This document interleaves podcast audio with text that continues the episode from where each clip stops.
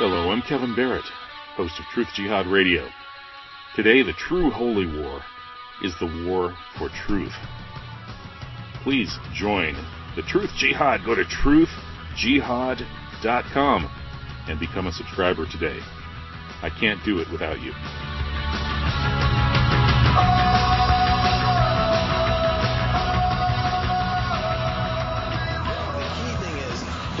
Inhaling, don't be ingesting. Stay inside, don't drink or eat anything. These are important questions. I understand that. Highest moment the last eight years. Highest moment the last eight years. Well, I think the, the most important, the most compelling was uh, was 9/11 itself.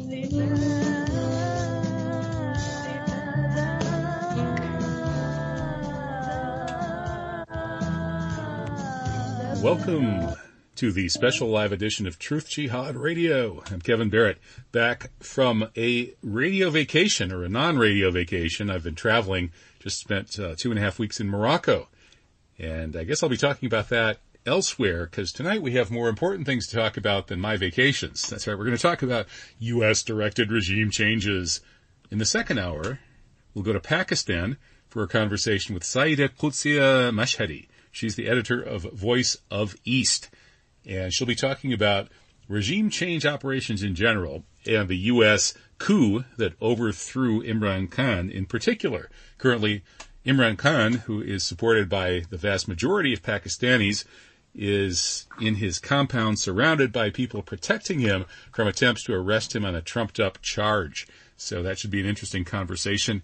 Moving on to the big kahuna of U.S. regime changes, that is the installation of the NATO Nazi regime in Kiev in 2014. The first hour features Igor Lopatonok, the director of the Oliver Stone produced documentary Ukraine on Fire, which is really the best available background briefer on what's really going on in Ukraine. So let's get into it. Welcome, Igor. How are you? Hello, Kevin. Uh, thank you. Thank you for inviting me. I'm very good. Uh, and thank you for talking about such an important things. Because to understand what is happening in Ukraine before, this can lead us and advise us how it's all gonna end. Well, I, I hope it's all going to end in some other way than uh, nuclear fireballs, which it seems like the uh, responsible parties, or should I say the irresponsible parties in Washington, are flirting with.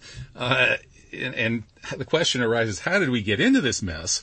And I think your film is a is a terrific expose of the background of it, and it's it's hard to even know where to start. In the film, you start with the history of Ukraine and maybe you could first yes. introduce yourself though a little bit and tell us how yes. you came to this yeah, issue. Thank you. Yeah. Yeah. I'm a filmmaker uh, from Los Angeles. I'm American, but my roots is Ukrainian. I'm emigrated to United States in 2008. Uh, before that, I was working in uh, not only in the film uh, industry, I was working in a big business. Uh, get tired of this, and 2005 transferred to the film business and start to be a producer mostly. And 2013, we, after a few successful projects here in Hollywood, uh, we come to Oliver Stone with idea to film a documentary about Ukraine because we, we believe that's an important thing and something cooking and something gonna happen in Ukraine. He's agreed that uh, but he said Ukraine is a mess. It's so hard to understand because situation is so complex and it's not so easy. So he forced me to direct, not only to produce that film, but also to direct. I was really afraid of this. That was my debut, but I all the time have a, a hand of greatest dramatist and amazing director who helped me to make that film right. And uh, overall, we did uh, four movies on Ukrainian subject, four of them. I will name them in the chronology. In 2014, we filmed one hour documentary called Maidan Massacre when we investigating, as I know, as a true crime investigation with the evidences and ballistic and experts who was shooting whom and from what buildings. So we come to very interesting uh, conclusion in the end of this documentary.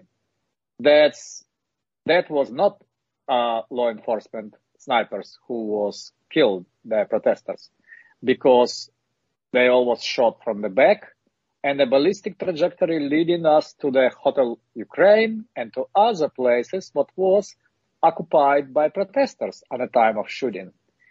Not only me who come to this conclusion, very famous in this investigation of this event, of this massacre was Ivan Katchanovski, a professor um, uh, from Toronto. And he actually studied this for eight years. He suffered a lot of pressure from Ukrainian regime because they were so slow on this investigation because they was afraid because they can point the finger at themselves. And this is like, you know, the beginning of all that mess, what we see now in Ukraine, playing exactly here, because that was not a revolution. That was violent and brutal ending of regime change in operation with a force because the regime change in operation do not come to the templates of color revolution. Peaceful, non-violent, no. They come to the bloody violence on the street because they was hurry up to, to finish it. And after that, we did Ukraine on Fire. That was a two and a half year journey.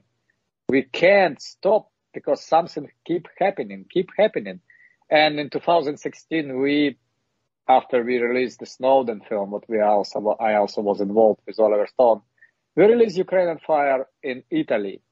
We're trying to make it not very loud. We hide in a Taormina uh, International Film Festival, but it was good release. An Italian audience loved the film, and film got international distribution. It was practically everywhere on all big platforms, Apple, Amazon, etc., and uh, and a big uh, even even mainstream media around the world. After that, we did the sequel together with Oliver. We filmed the movie called Revealing Ukraine. Revealing Ukraine we released in 2019. And you know, our style is not only witness the situation, but deliver a very good historical background and research and dive deep with speakers who was responsible for decision making. This is why we have President Yanukovych in Ukraine on fire and President Putin. This is why we keep going for this. Uh, we keep going for that speakers and we secured the Putin participation as a, uh, and we inter- Oliver interviewed him in 2019 for revealing Ukraine. And in 2021, and we filmed 2020-21, we released the latest, our number four film, a long uh, title, Ukraine, the everlasting present. The everlasting present means it's you, everything happened again and again, and nothing changes in Ukraine. We did analysis what was uh, on the economy side, on the uh, level of uh, well-being and the level of life happening to Ukrainians, we managed to interview President Yushchenko, who was in power from 2000, 2004, because 2004 because he was installed by the color revolution in place, and it was very very interesting to get his opinion on camera and his speeches. That movie was a little bit under uh, exposed, but it's available also everywhere. It's available on Apple TV. It's available on Amazon, YouTube, Rumble, and everywhere. So overall, filming this uh, for like eight years, studying Ukraine, knowing Ukrainian language, have good connections on the ground, giving us very unique, you know, position and making this. Now we are actually in the process of producing the latest one, what called Ukraine War and Peace it probably can be two movies, War and the Peace, and we're trying to arrange the good speakers and we have some success with that. We not Russian. We never trying to catch up with the news because the magic of the film that's that we have a time to dive really deep, dive dig to the roots, explain all the motives, follow all the money, and let our audience to see different side of medal. Because from MSM, from mainstream media, they see how is it? It's a revolution. This is a bloody villain Putin. This is a poor Ukrainian, Ukrainians who is suffering. But if you look closely, you will see totally different picture. And I, I'm very glad that our movie is doing this service for humanity. Yes, I, I am too. And so it's a series of films. Are, are all of these films produced by Oliver Stone, or was it just Ukraine on Fire that he directly uh, produced? No, he was involved in Ukraine on Fire and Revealing Ukraine. Yeah, and I was not directing Maidan Massacre. Maidan Massacre was only produced by me. All of this film was produced by me, and three of them was directed by by myself.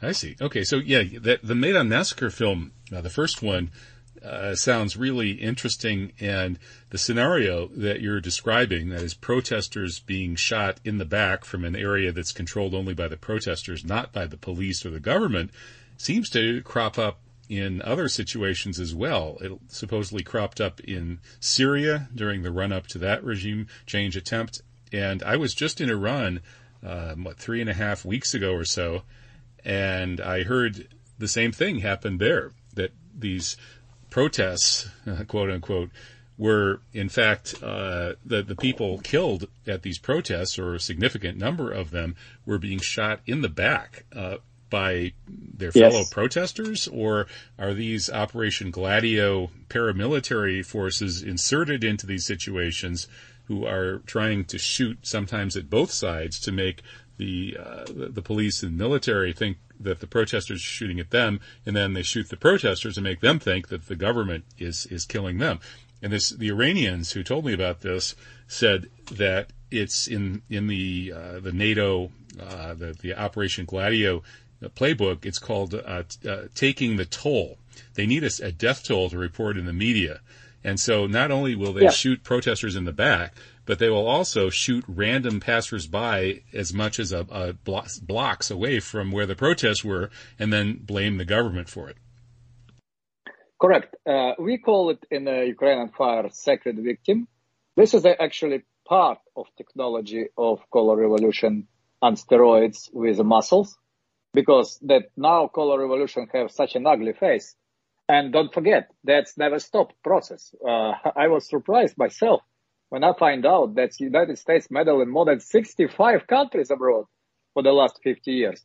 And uh, look at the latest one. Ukraine was not, Ukraine was most successful. This is from uh, the word of Senator McCain, uh, one of the architect of this revolution, an active operator. But after that was a Belarus in 2020. It was a Kazakhstan attempt, failed, both failed in 2021. I want to stop a little bit on Belarus because this is pro- probably like you know we need to study this and uh, uh, uh, independent sovereign countries who want to protect their government against that technology of regime changing they need to study the experience of uh, Alexander Lukashenko because uh, no they call him last dictator in Europe but look at the guy he he's so in love with his people with his country but he fight really tough back he he proceeded to that to that he prohibited all NGO meddling financially.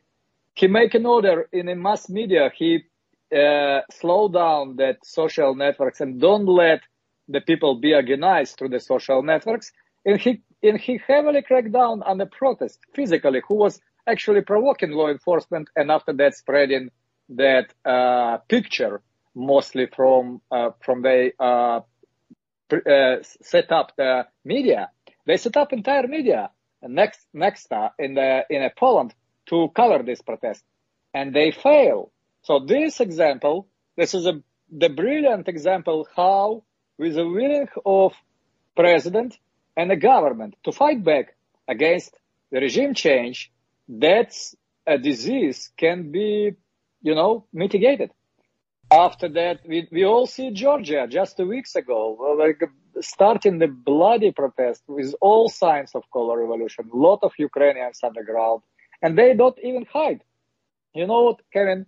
Ukraine now it was a breeding pool of this technology because they saw in that. I don't, I uh, don't think they're gonna stop. I think this is a list of countries surrounding Russia and this ring of fire, what they trying to ignite. The Armenia, one of them, because they already have a problem with Azerbaijan. It's and uh, they sitting president very unpopular, so it's and, and himself come to the power through the color revolution, but funded not by government of United States but private. Well, what's interesting, uh, you mentioned the Gladio as a sleeping unit of CIA who's ready to wake up and to uh, bring some mess to the picture. But I believe the Gladio was on a standby in Ukraine, but Ukrainian opposition was so proactive and they was told they need a hundred uh, of killed to arrange this uh, mainstream media buzz, and they did it without. Of course, they cheat. They they can kill only fifty, and they they they inflate the numbers. They put the every possible casualties. What's happened during this time? even the one guy who sorry to hang himself on a Maidan, they put him in a list of heavenly hundred and immediately mythologize it, immediately go everywhere and start pushing this narrative. So everything was Zelensky talking to the uh, uh, our Congress or to the Parliament of Great Britain and everywhere in the world. He just repeating and repeating this lie. You know why I can't stand it? Because when I see the lie, I know this is a lie and it's carefully constructed lie and it's supported. It's a polyphonic, you know.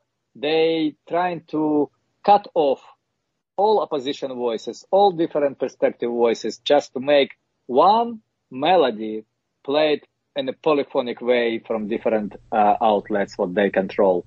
And people start believing in this. And it's so easy to make people believe. It's so easy to manipulate their minds. I see how Ukrainian minds was corrupted for that eight years.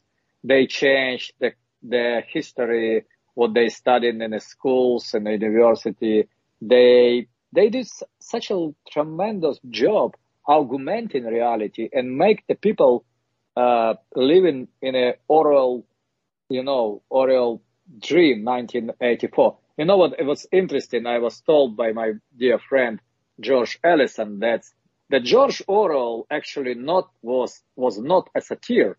That was a plan outlined. That was kind of manual how to do this, how to uh, corrupt the way of our living. And and he also gave me the good evidences that book of Orwell 1984 was gifted to him to all prominent Bandera people here in the United States Stetsko and others. So they were good friends. That's actually very interesting finding what we were going to talk about this in our next film. Well, that, that's interesting. That actually uh, mm-hmm. puts the debate around uh, 1984. It kind of frames it as the same type of debate around yes. the protocols of the elders of Zion, which is uh, said by some to be a political satire and uh, by others to be an actual step-by-step manual. And I suppose yep. you could say the same thing about 1984. Uh, yes. Yeah. Yeah. And so, Animal Animal Farm as well. Yeah. Animal Farm. Yeah. Well, it, interestingly, uh, the script for, uh, or rather, the rights to Animal Farm uh, were apparently purchased on behalf of the CIA by E. Howard Hunt, who happens to be the CIA agent who confessed to his son, St. John Hunt, who's been on this show talking about it, that he, E. Howard Hunt, helped kill President Kennedy on behalf of the CIA. He was there in Dallas as a jury actually found. The jury uh, officially found that Hunt had participated in the Kennedy assassination in Dallas, just as was alleged by uh, Mark Lane in, in this uh, civil trial that Hunt underwent. Anyway, Hunt happened to be the guy that bought the rights from Orwell's widow to Animal Farm on behalf of the CIA. So uh, it's just one of those can't make this stuff up moments, I guess. Kevin, you cannot imagine how deep they penetrate our industry here in Hollywood. Is actually National Security Hollywood, very good book. uh, what my dear teacher and friend and partner in crime, Oliver Stone, recommended me, and I read it with a, oh, it's like, you know, page turner. Even that such a films, what we thinking, like a wag the dog, what film was actually anti that manipulation and exposing this. Even that movie was penetrated by CIA and what water washed some uh, the hard part of this film. It's unbelievable how big the the intelligence community paying attention to to the Hollywood and to what people doing here. So Wag the Dog was sort of a revelation of the method film, I suppose. Yes, but they would they would watch that. That was a CIA agents inside of producer team, and they they changed they they guide the film. They they meddle in that film as well. Actually, it's an iconic satire about uh, way of manipulation, exposing the technique. But unfortunately, the CIA was in there. I'm not talking about other films. What's actually, uh, like you know, serving to to the goals of agency, to misleading, to disrupting, uh, and and all using the old techniques. Oh, by the way, you know, who was uh, saying this openly, that was a Mike Pompeo with his famous speech, "We cheat, we lie, we steal." This is how this is how people, when they bragging, the people from agency, how they happy about uh, their success. Mm-hmm. Yeah, it's it's interesting that in, in all of these cases that we just discussed, you know, 1984 and, and Wag the Dog with the CIA infiltrated there, and, and you know, the protocols and so on and so forth, you have uh, a situation where the the people who are committing these kinds of crimes may be actually sort of putting it out there for the public, but then doing it in such a way that it it helps them or at least doesn't hurt them.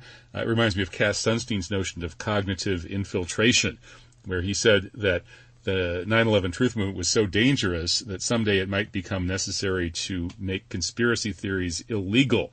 But in the meantime, before they did that, uh, the government should cognitively infiltrate conspiracy groups in order to foster what he called beneficial cognitive diversity and thereby quote unquote disable the purveyors of conspiracy theories. And these are all direct quotes from. Cass Sunstein's book on conspiracy theories.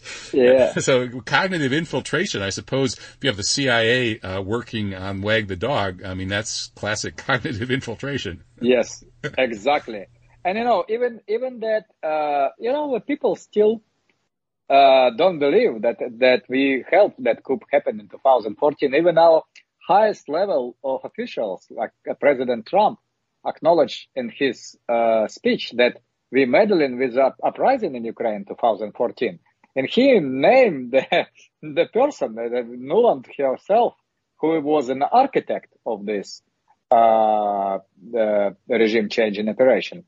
And look, uh, she's still around. She's still, she's still, you know, uh, it's like like uh, when Nuland Nuland uh, visiting some uh, countries, it's better to hide the government because she's eating them on, on a breakfast.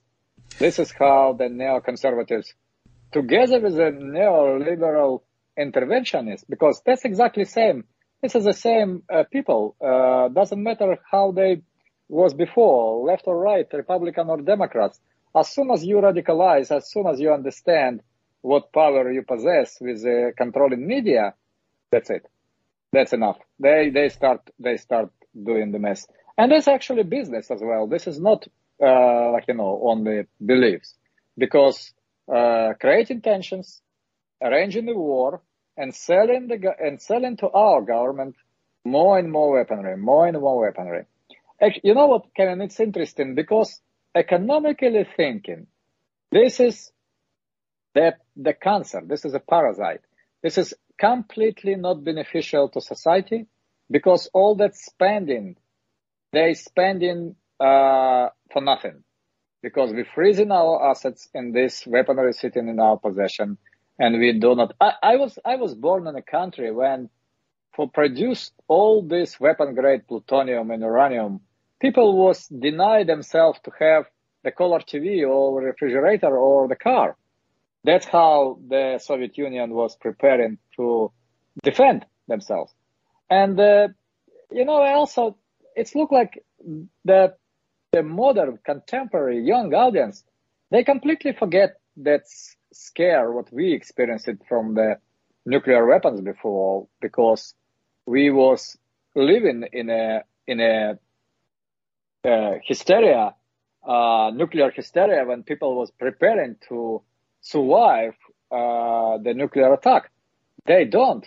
They don't believe in in a nuclear weapons. They don't believe how uh, devastating this weapons is. They they thinking about a nuclear war as something possible, something what they see in the films. I I believe the world need to be scared again because we we inch into this abyss and that's that's very bad. I I was helping a few people in Donbass to they making the film from 2016 documentary and they finishing this their story in the uh, season of Mariupol, the biggest biggest military operation. This entire city was 70% of city was destroyed because it was produced like a fortification. And they telling me they very anti-war. You know, you cannot glorify war if you if you working in a on a, on a if you have a moral standards, if you have moral grounds, if you believe in a life as a some kind of sacred gift from the God, to us, you cannot glorify war. You cannot uh, ramp up for the war, war, military victory, etc., etc., because it's an abyss. We're opening up this hole to the hell, and we more and more. So the everybody who is agitating to send more weapons to Ukraine, they actually not understanding that they're endangering themselves because this war jumping as a fire from one place to another very quick and, and endangering our own life. So the people here who is advocating uh, for give Ukrainians more weapons, you know, you never can extinguish fire if you if you throw in the gas in the fire. You can make that fire rage more and more, but sometimes that fire can jump across the border and be here. Right. Well, the I think it's the Union of Concerned Scientists that runs the doomsday clock, and they're putting it closer to midnight than ever. So things are worse now than during the Cuban Missile Crisis, according to them.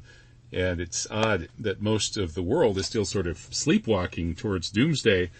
I remember back in the 1980s, I knocked on doors for the nuclear freeze movement because Reagan was rushing to try to bankrupt the Soviet Union and to threaten it with first strike weapons, including the, the fake Star Wars program, which was actually offensive, not defensive. Mm-hmm. And it was obviously making nuclear war more likely and unacceptably so. So a whole movement arose. And I actually did that for most of a year in Seattle in 1984, I guess that was. Good year to do that, I suppose. But now it, I don't really see anybody doing that. Nobody's knocking on my door saying, "Hey, we're we're way too close to nuclear war here," and the mainstream media yeah. is also silent. I mean, they actually reported on this stuff back in the '80s, and and now all it is is is puerile, you know, kindergarten level emotional cheerleading for Ukraine, and no real awareness of the risks that are being run. Yeah, you, you're completely right. I, I compared the last uh, rally for anti-war rally, what's happened in February 19. My friends do this, and they they gathered like a two three thousand people. Comparison to what we see in the mid mm, of 80s and 90s when the, it was millions on the streets, and uh, I I was start studying this, and I find out was very interesting that. Uh, after Iraq war, the entire anti-war movement, together with the human rights movement, was just simply buy out by Soros and other people. They let that die. And uh, then look on the human rights movement. This is like a joke now. So because they sitting deep in the pockets of George Soros and they they cannot do what they want. They they try and they was immediately restrained after that they accused Ukraine in the violation of human rights. And actually, this is on a level of human rights. Ukraine now more remind me the Third Reich than than democratically uh, de- de- democracy of any kind. This is no human rights. Well, that, no might actually be an insult to no. the Third Reich. at, least, at least oh, they maybe, were they yes. were serious. I mean, Zelensky is, is an evil clown. Uh, but you know what? I believe the people who behind him they quite uh, got them serious, and uh, I believe that's uh, a Banderitz who is quite serious, and they radicals and neo-Nazi, they real Nazi.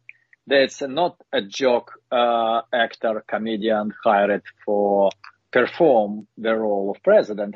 That people quite serious. They they applauding to acts of terror. They cheering the Nord Stream blow. They they doing they actually their next goal. This is a tactical nuclears, tactical nukes for Ukrainians because they understand that even without even with the uh, 300 Leopards or like a know couple of F-16 even at Fionis, they cannot win this war. So they need something what can give them uh, and and it's look like Kevin. It's look like the nuclear war, at least tactical. This is on a, on a menu of people who constructed this crisis, who constructed this attack on Russia. And for Russia, it's of course it's a question of survival of state. They they gonna use everything what they have to protect themselves. And the people here who is cheering, cheerleading for the more weapons to Ukraine, they don't understand it. They thinking this Russia is bluffing. This Russia has nothing. Russia has biggest arsenal of thermonuclear warheads in the world. and I just want to remind them this. Right. Well, it does seem that the uh, the Ukrainian side would have the people who would see some benefit for themselves in this kind of losing cause that they've got uh, to set off some kind of false flag, uh, a nuclear false flag that could be blamed on Russia would be in their interests um, because otherwise, you know, they're doomed to lose. And the problem is that the media these days is not going to get to the bottom of any such nuclear false flag, no matter how obvious it is. If we look at the Nord Stream case, it was almost comical the way everybody in the media presumably knows who did it, as Seymour Hersh has revealed in some detail, but none of them are willing to say it. And when somebody comes on the mainstream media and actually says it, like uh, Jeffrey Sachs did, they completely freak out. So the media is, is under some kind of uh, really extreme control, which leads to the possibility of the really careless and slipshod false flags actually working. You know, with, with 9-11, it was so big and so shocking that I think the media mm-hmm. didn't have to be completely under control to be hypnotized into not seeing what had happened. But now it seems the media is actually so under control that they're consciously uh, lying, uh, that everything they're putting out is distorted and they sort of know it and they just accept it and they go along with it. I don't think the media was that bad uh, a few decades ago. I don't know what happened. Yeah, it's interesting. I believe the media, uh, first of all, of course, intelligence community take care about this. They infiltrate the media with the people who not exactly on a payroll, but on a, some kind of strings. And this is a big numbers. This is a thousands of people they're very prominent. They in every big outlet. The Mockingbird uh, Operation Mockingbird. After that, they understand in there's a contemporary war. Uh, to win in a contemporary war, we need to win the mines. If you win in the mines, you win in the war. But the problem is uh, because over our ground, uh, overseas in in Russia, and you know, it was uh, for me it was you know, I was start working with Americans, an American company when I was 19. I believe in American dream. I believe in the freedom, in the, in the values, real liberal values, what was one day in this great country. I still believe America great country because American country defined by American people. And now we're talking about the media, what's serving the corporative and the government, uh, the goals. They're not serving the people. This is why media losing in losing ratings or losing the uh, popularity. This is why independent media flourishing now everywhere. And look, even even such an in our film business, such a big award as an Academy Award, Oscar, happened just recently. Before that, they awarded the flick produced on the on the request of CIA about uh, the doping scandal in Russia. They call it Icarus. The, the Netflix immediately jump on and bought the film with a budget of 300,000 for four and a half million. They award the film an Academy Award. They make a big, big happy face. After that, they, they give Academy Award for white helmets. Uh, actually, false flag organization with uh, 900 operatives on the ground who's faking the photo, who is faking the video, who producing the narratives. They give them Academy Award. And, and the latest one was uh, another joke. They give the CNN film make a movie documentary. They call so-called documentary, but it's said not a documentary. This is a docudrama. Uh, with a, a, leader of uh, Russian opposition, uh, Alexei Navalny, who is a leader of opposition on a level of 1%, who, who, who, who also was controlled by the MI6 agent, Maria Pevchikh, who was infiltrated in, and he was collaborating with Victoria Nuland and there is a Bill Browder and a McFaul, all that gang, uh, was arranging the regime changes in the, in the, oh, by the way, talking about regime changes, we forget about 2012 failed attempt to arrange with the leader of the, uh, this uh, color revolution in Russia that Mr. Navalny was the leader of this attempt. And, uh, and, a Senate, and uh, Ambassador McFaul was an operative. This is why he's scared so, so deep when uh, uh, Putin was start talking to Trump about role of that guy and role of Bill Browder. And, yeah, this all government, uh, together with media and big tech in one big, uh, you know, attempt to study technology of uh, people mind manipulation and after successful implementation imported that technology from Ukraine back home and using this here as we as we all see that from 2016 and 2020 you can be fan of Donald Trump or you can be opposite Donald Trump but and one thing is, is very clear media was used against him and this is the media who win the election in 2020. This is not uh, Joseph Biden who win this election, not a Democratic Party. This media show what they can do to, so actually we have no two party, we have only one big party of mm, mind meddlers, like a spruce. Well, it was interesting that Trump ran against the media and won, and that was the first time that that had ever happened. And I think the media held that against him you know, in the past, the media could easily destroy any candidate that it wanted to destroy by sort of ginning up some sort of a scandal and, and hysterically, you know, screaming big headlines about it. Like Gary Hart was caught on the monkey business boat with some young women and, uh, was it Howard Dean was filmed, you know, supposedly screaming too loudly into the mic. These, I mean, these, these incidents were things that if that candidate had been supported by big media, they never would have turned into scandals and the candidacies wouldn't have been destroyed. These are just examples of how the media has so much power over who gets elected. And so Trump ran against the media, uh, direct, directly, right yep. out in the open. And the media thought they could kneecap him quickly and take him out.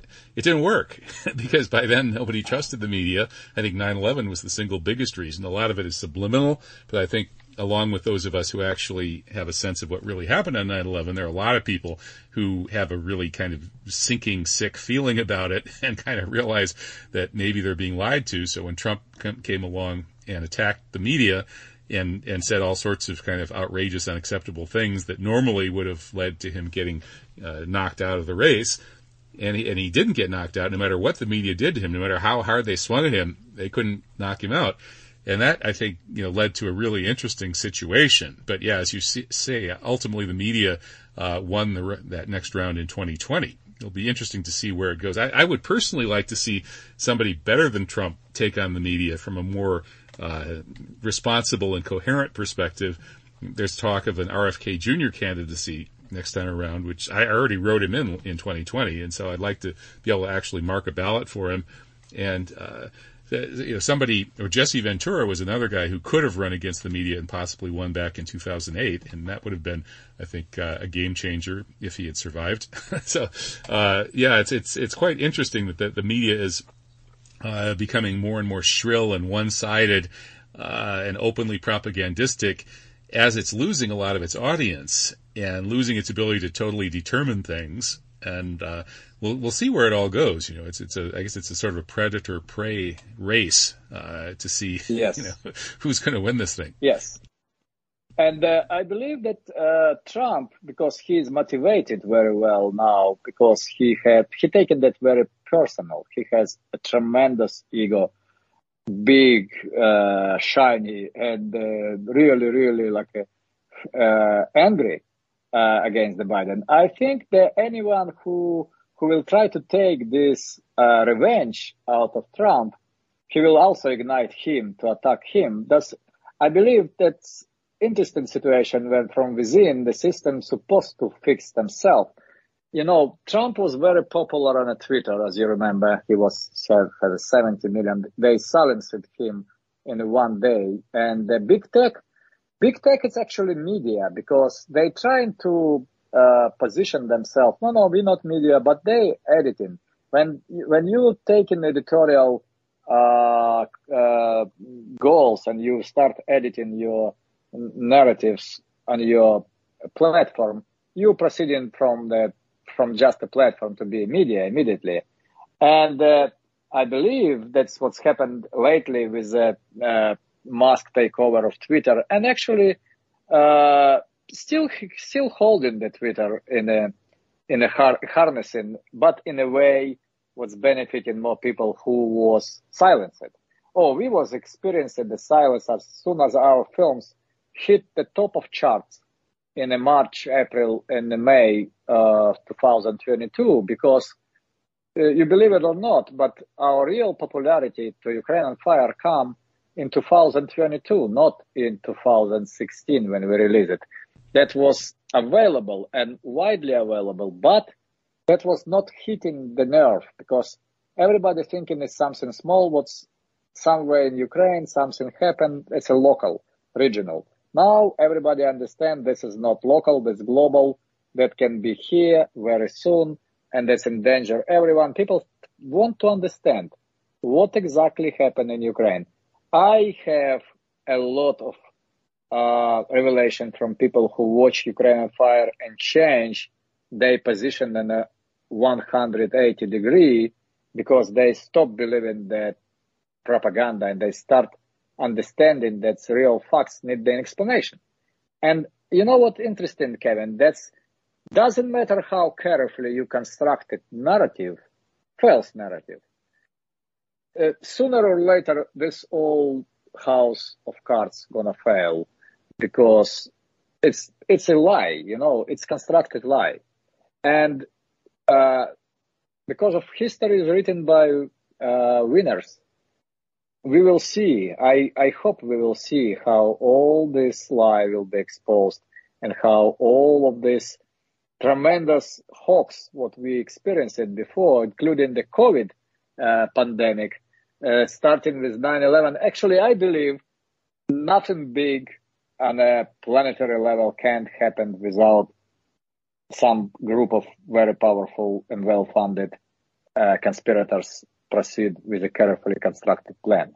I don't believe in something happened uh, accidentally. I don't believe in this. How how how are you? What you what's your take on this? Yeah, I, I think that's was it. Wood, which was it? Woodrow Wilson who said something about that. That that uh, or was it Roosevelt who, who said that when something happens in history, you can believe that it was it was meant to happen. It was planned.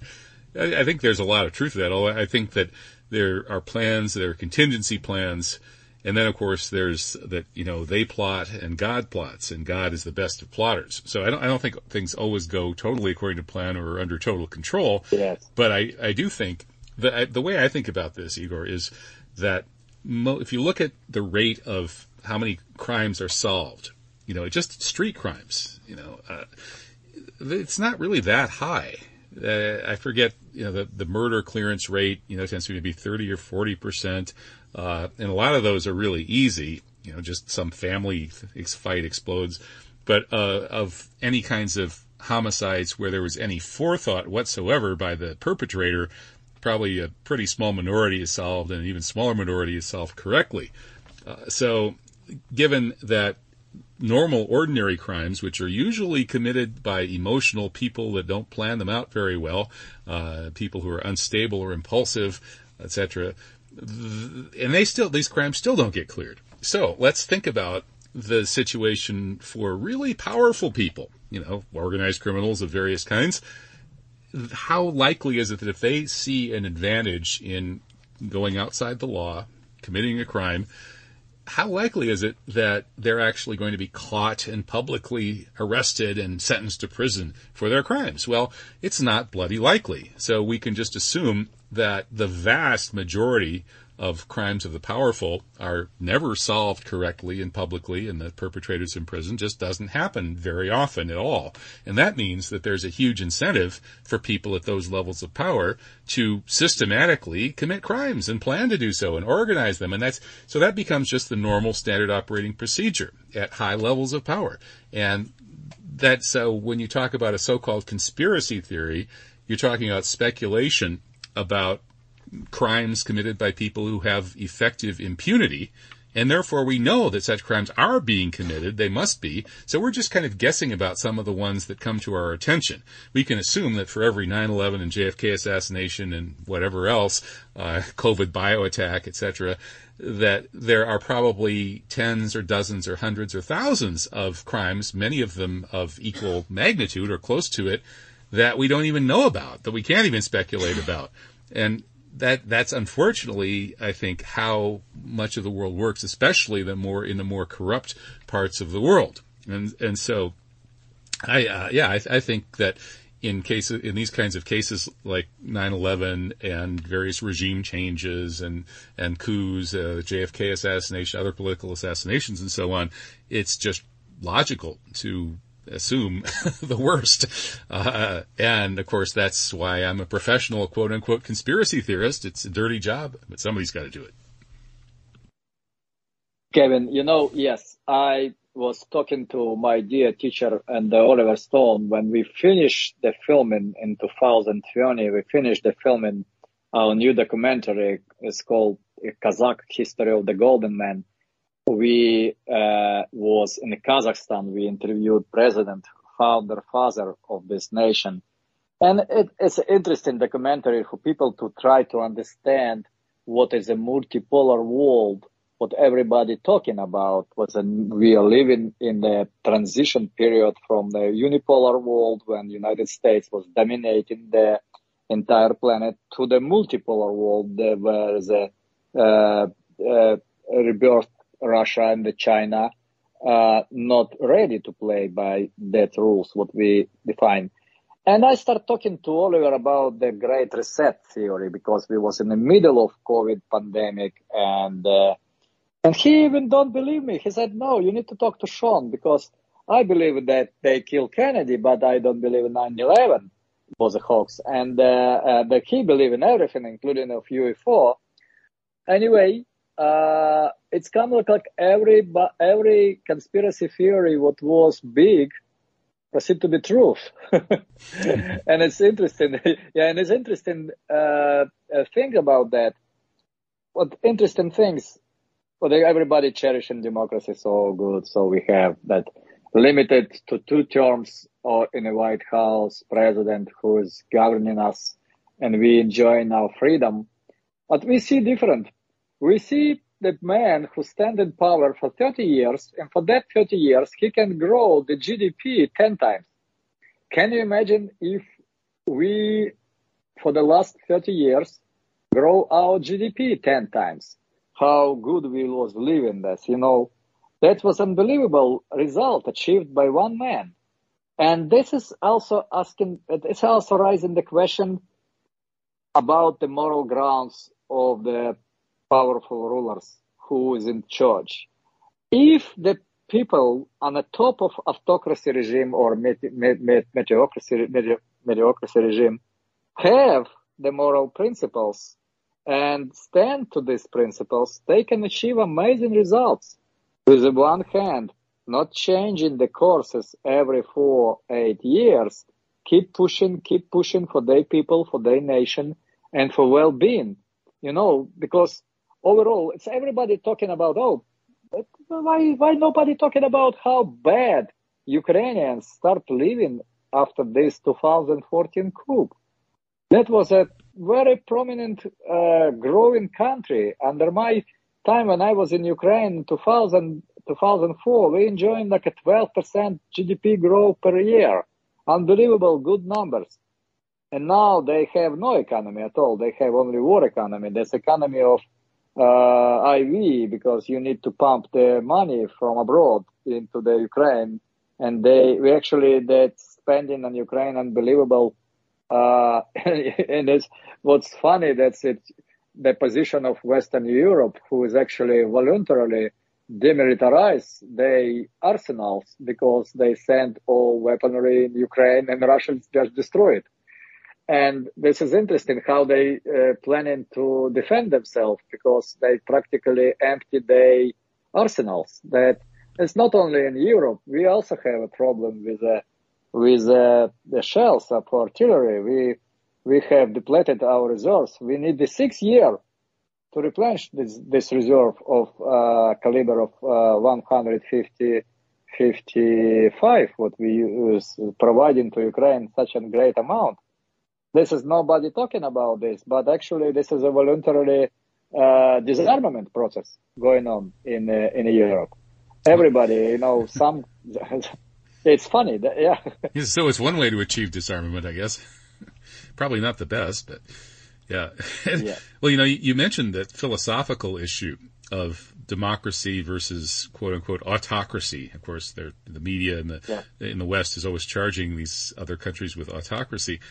But honestly, I, I, do think that the so-called democracy ends up mostly being a smokescreen for uh, oligarchy, in particular the rule by some really outrageously corrupt and vicious oligarchs.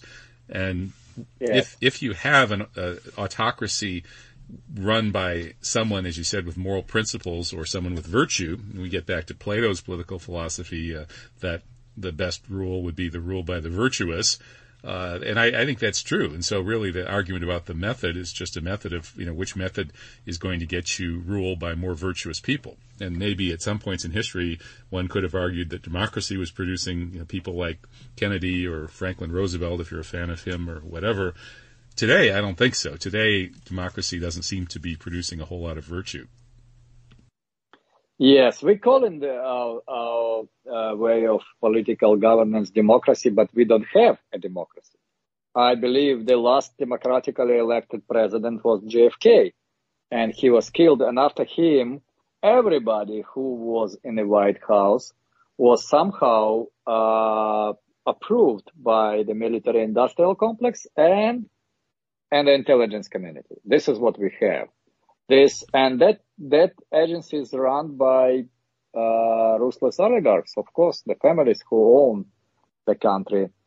And I believe that will be a big demand and the new way of governance because it's look like we are facing the failure, tremendous failure of our democracy, what's not exist, but still cannot manage the governance of people during the hard time. And people, it's a source of any other power. This is a, this is a rule of political science. So we are the people. We originate that power. And after that, our process of delegation of power is so old and so uh, corrupted because we practically have no any possible way to withdraw our candidate, our delegate who representing us because they're doing whatever they can, mostly care and take my money back. Give me my money back. This is their motto. This is what they all, when they achieve in the position of rulers, this is all they all implementing. Only people with a high moral grounds and the people with a, who is a believe in God and who believe in principles and who stand their principles. They, that people, that kind of people, very rare birds in the in the political the zoo what we what we have on a on a capital or an entire world. But you know, I believe in education and enlightenment of people. When people educate themselves, when people develop a critical thinking and or even simple thinking before digesting the scrap what MSM and big tech feeding them, they already liberated. They already enlightened. And, you know, you cannot rule by the lie. You cannot rule enlightened people. They feeling on the intuition level there is something fishy here and something what they cannot take for granted. And they start digging. They doing their own research. They find in their own sources and they try to bring another people to this process of enlightenment. Look at an uh, amazing musician, Roger Waters. He is an, uh, he was an icon from the beginning of anti-war movement. He stand to his principles. He's still there. Even his concerts in Europe and Germany was cancelled. He yeah. don't care about this. Yeah, he's, he's, he's really taken taken on the po- big powers of all kinds, the uh, the the war machine, yeah. the Zionist machine, uh, they they none of them like him, and he's he's still standing.